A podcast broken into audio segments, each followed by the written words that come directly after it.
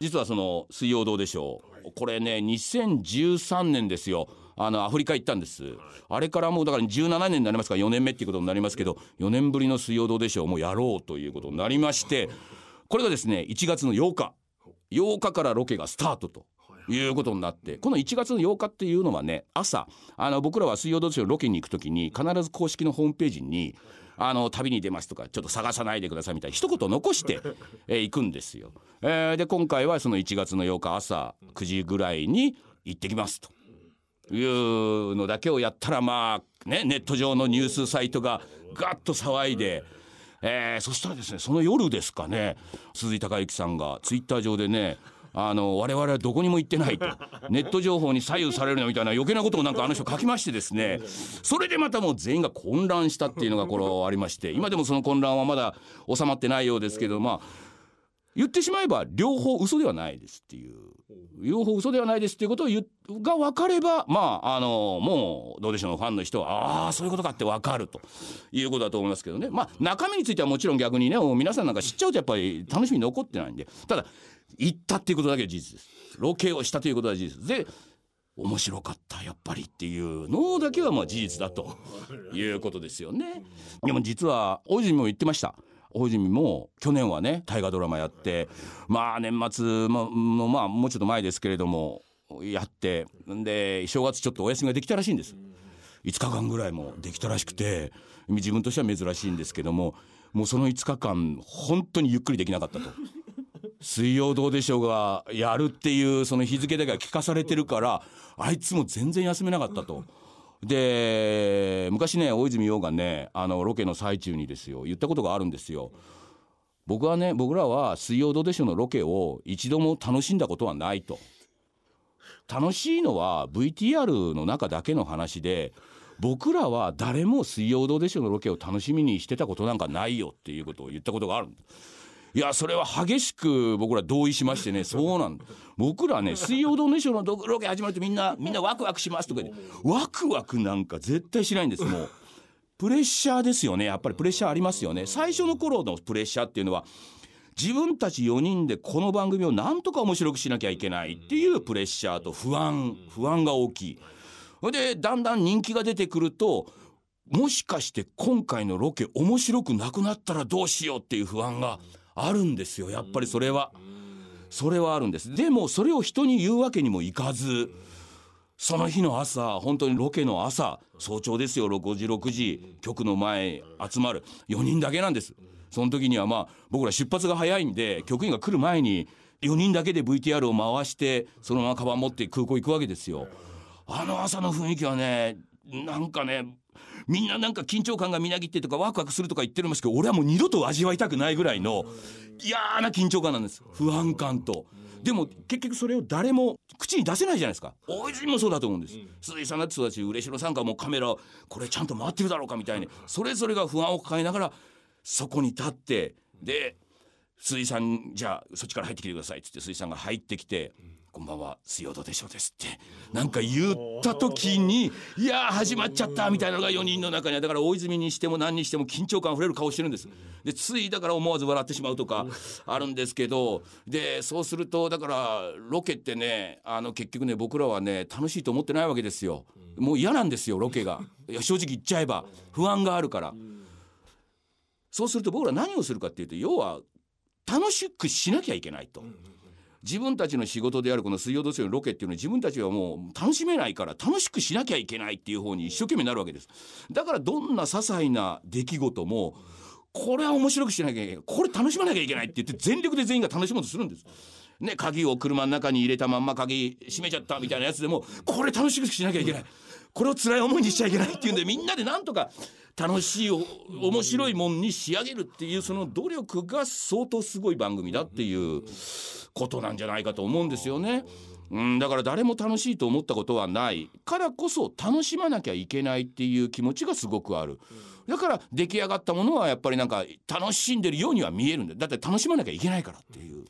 なんかそういうことですねあの番組は。でもなんか僕ね仕事もそうだと思うんですよ。仕事をね楽しんでやっちゃ僕いけないと思っててでいけないっていうかできないと思うんです。なんだかんだ言っててやっぱり仕事ってそれは楽しそうに仕事してる人いるけどじゃあその人発注が来てなんかあってってやっぱあるわけじゃないんででこれコストを計算に絶対あるわけじゃないですか。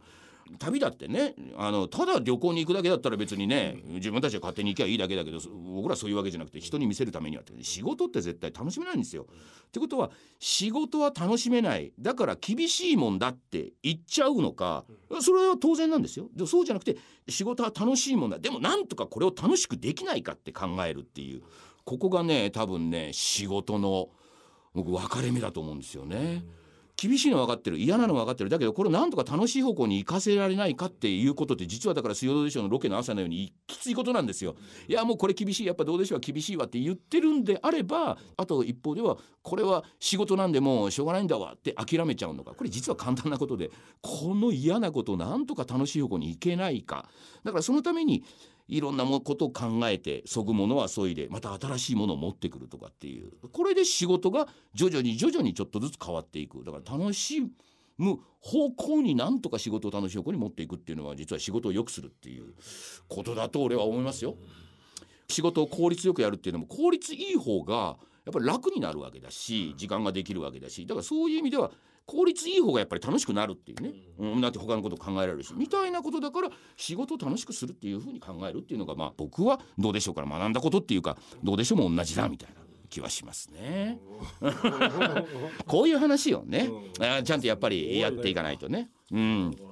ではね、えー、この辺でまたちょっと今度はあの絵本をねこれちょっと今のところ定番に、えー、していこうと思ってるんであのメールいただいております。長野県マリコさん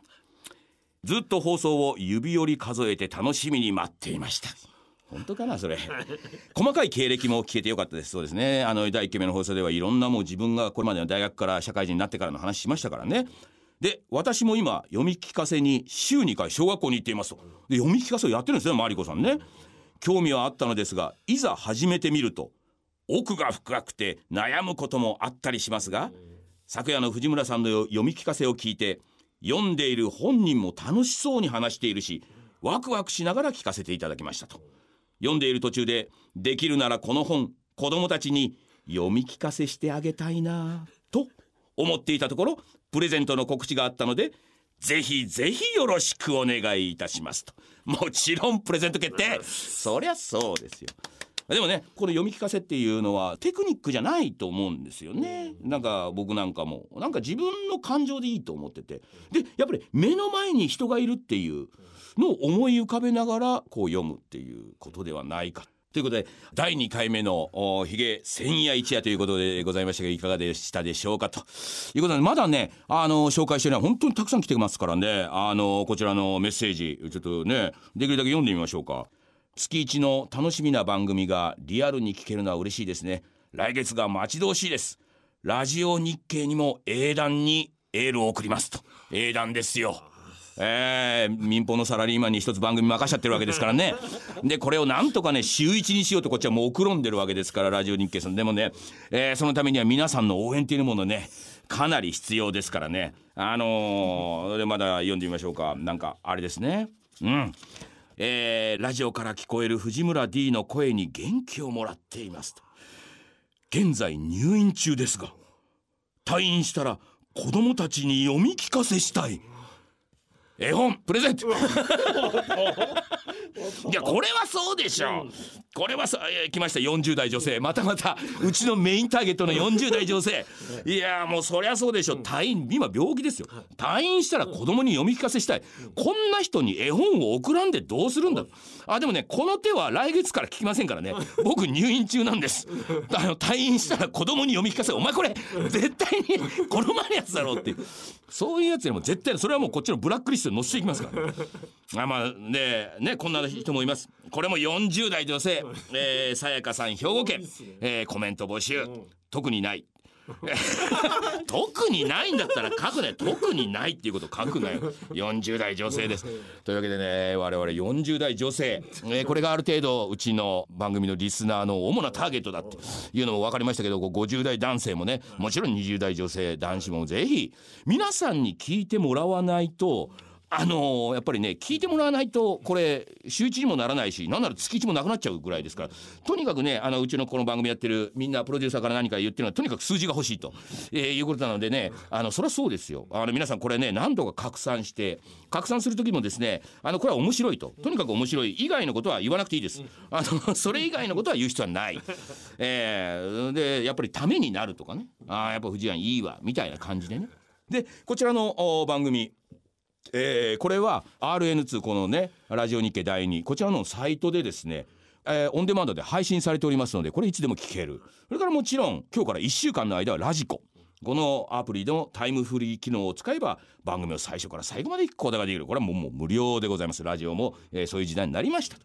えーいうことでございまして、えーとにかくですね月に1回、えーやっておりますがまだまだあの緊張があるじゃないかという人にとってはですねまた来月、まあ、1ヶ月ブランク空いちゃうわけですからね。また一から初心に帰って、えーやりたいと思っております、えーというわけでね、えー藤村忠久のひげ千夜一夜、えー来月もまた皆さんとお会いしましょう。おやすみなさいませ。